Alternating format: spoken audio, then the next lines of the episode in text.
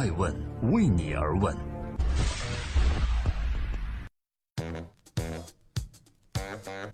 Hello，大家好，今天是二零一七年的最后一个月的第一天，十二月一日，我是爱成。今天是星期五，我现在在天津为您分享。今天受邀来参加天津亚布力论坛，刚刚在下午对话了饿了么的创始人张旭豪。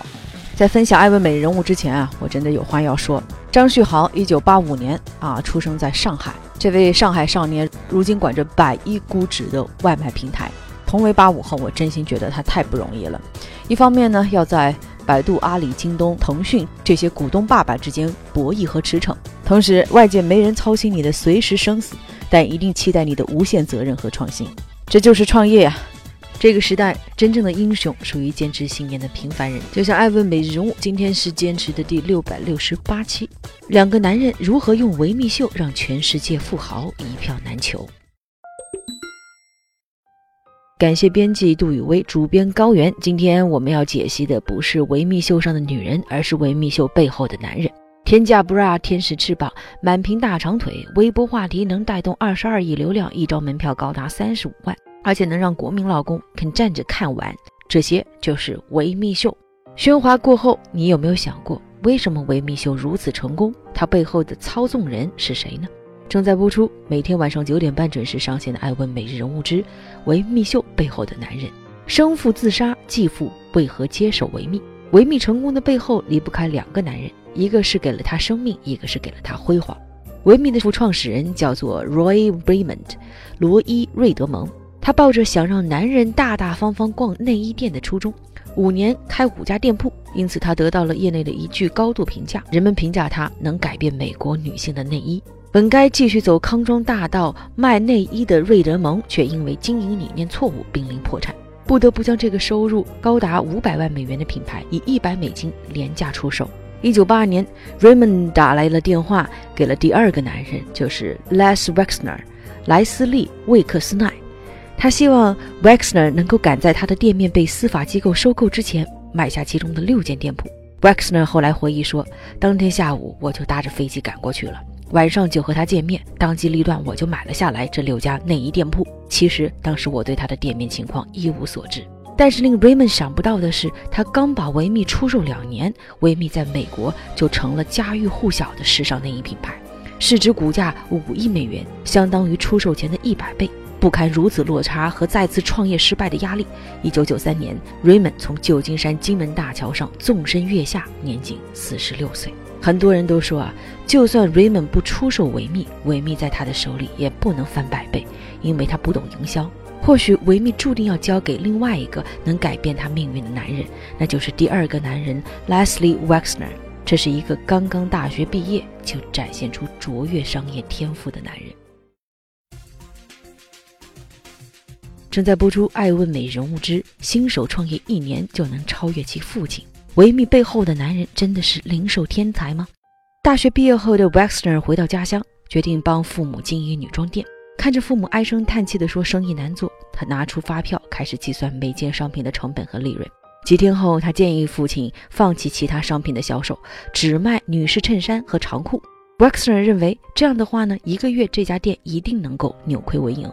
但父亲却觉得他眼高手低，经营理念不同的 Wexner 想要证明自己，于是他借了姑姑的五千美金，在父母的商店对面开了一家服装店，专门零售他之前研究过的女士衬衫和长裤。这家名叫“限量版”的小商店，每天还有 Wexner 请来的帮忙的女同学，他要求这些女同学穿着好看的衣裤在门口走来走去吸引顾客。多年之后，Wexner 回忆说，这个创意可能是世界上最早的模特走秀了。真正维密秀的创始人 Wexner 后来说，当时其实他不理解时尚，只知道周围的女性朋友都喜欢穿运动长裤。他凭借天生的零售感觉、对人的敏锐观察力和起早贪黑工作的勤奋，年终盘点时他挣了两万多美金。父亲听到后相当震惊，因为父亲自己开店两年也挣不到那么多。大获成功，仿佛开了挂的 Wexner 继续高歌猛进，从头几年的五家店到以哥伦布市为中心向外辐射，一直他建立起了一家全国性的女性服装连锁机构。Wexner 曾经说：“我认为生意里最基本的技能就是了解我们的消费者，通过服装，通过内衣，无论通过什么，不是分析他们，而是要像了解朋友那样去了解他们。Wexner 这种对人的观察是他做零售理解的基础。他好像总能比竞争对手更快发现未来商机，提前预测到消费者的生活方式和需求变化。Wexner 是处女座，追求完美，同时说他对别人和自己的要求都奇高。正在播出的是每天晚上九点半准时在各大新闻客户端上线的《爱问每日人物》。今天呢，我在天津为各位播报《爱问美人物之为何维密秀背后的男人接手维密后，维密就开始大放异彩了呢？秘诀在此，爱问为你而问。一百美元收购后，Wexner 对维密进行了结构重组，他是如何做到的呢？分几步走。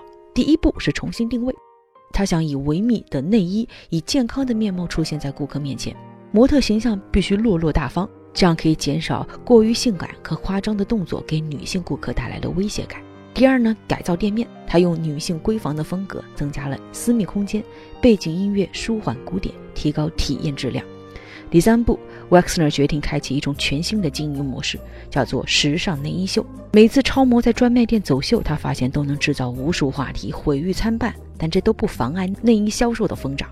于是，一九九九年，Wexner 更是火上浇油，他让身着维密内衣、风情万种的模特在超级杯决赛中场休息时走秀，全场惊呼，网络瘫痪，比赛中断。这一次大胆的尝试，让维密走向了世界。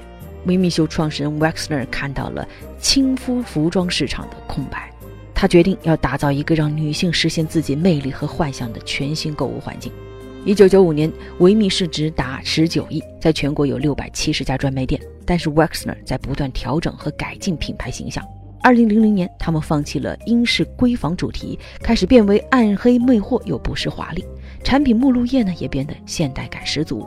Wexner 并没有停止追求变化的脚步。二零一四年，他开发出了高科技运动文胸，并引发了一波购买狂潮。Wexner 解释这些创意背后的想法，这些奇思妙想都是从何而来？Wexner 解释说，他的想法啊，就是他希望商店像剧院一样，而零售呢是另一种形式的娱乐。耗资千万元办秀，换回了百倍计的收成。维多利亚的秘密建立了强大的反差。秀场上营造了穷奢极欲的梦幻体验，门店里面却都是平价的、负担得起的奢侈品。这个奢侈品是打着冒号的。这位剧场经理让消费者看到了维密品牌所代表的一种让人难以抗拒的奢华性感，这是属于维多利亚秘密的商业艺术。欢迎各位继续聆听《守候爱问每日人物》，我是爱成。今天我们说维密秀，不说维密秀上摔倒的女人，说说维密背后的男人。二零一五年，维密的内衣占据了美国市场份额的百分之三十五，几乎没有任何竞争对手。但是这并不代表着可以高枕无忧。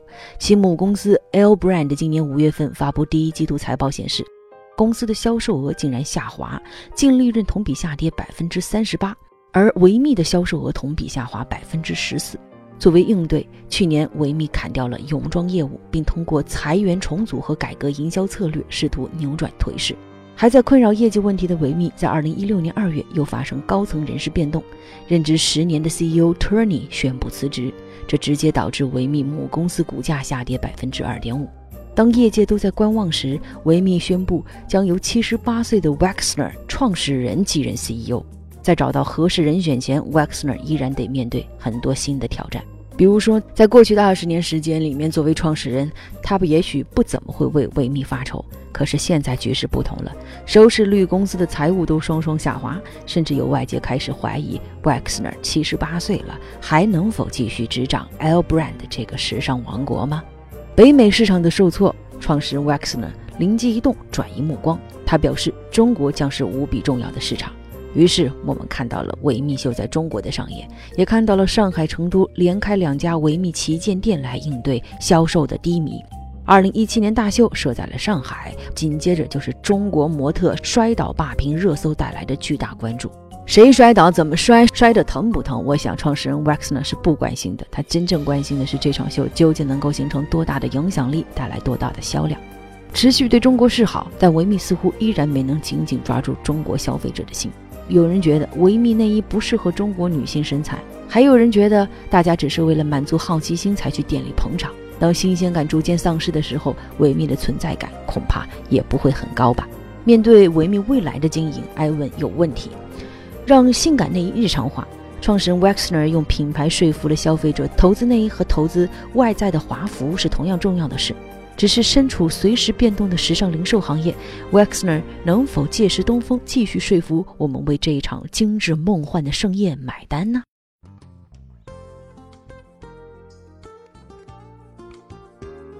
艾文美人物想说的是，在零售业，任何人都可以将任何种类的东西当做商品出售，只是能做到像 Wexner 这样专注预测出未来商机，像了解朋友一样了解消费者，并能不断培养好奇心去寻求变化、拥抱变化的人，实在不多了。维密如此大规模进军中国，未来不知成效如何。但是光有规模的扩张肯定是远远不够。正如他自己概括的那样，只有发展的品牌才能成为最好的品牌。我不相信更大规模会让我们更成功，我只相信各个层面的共同进步才会让我们越来越成功。我是爱成爱问人物的创始人，爱问为你而问，让内容有态度，让数据有伦理，让技术有温度。再次欢迎各位关注二零一七年十二月二十日在北京举行的爱问人物第三届顶级峰会及预见未来电视论坛。欢迎通过点击下方阅读原文报名参加。二零一七年的十二月二十日，在北京，我们不见不散。爱问是我们看商业世界最真实的眼睛，记录时代人物，传播创新精神，探索创富法则。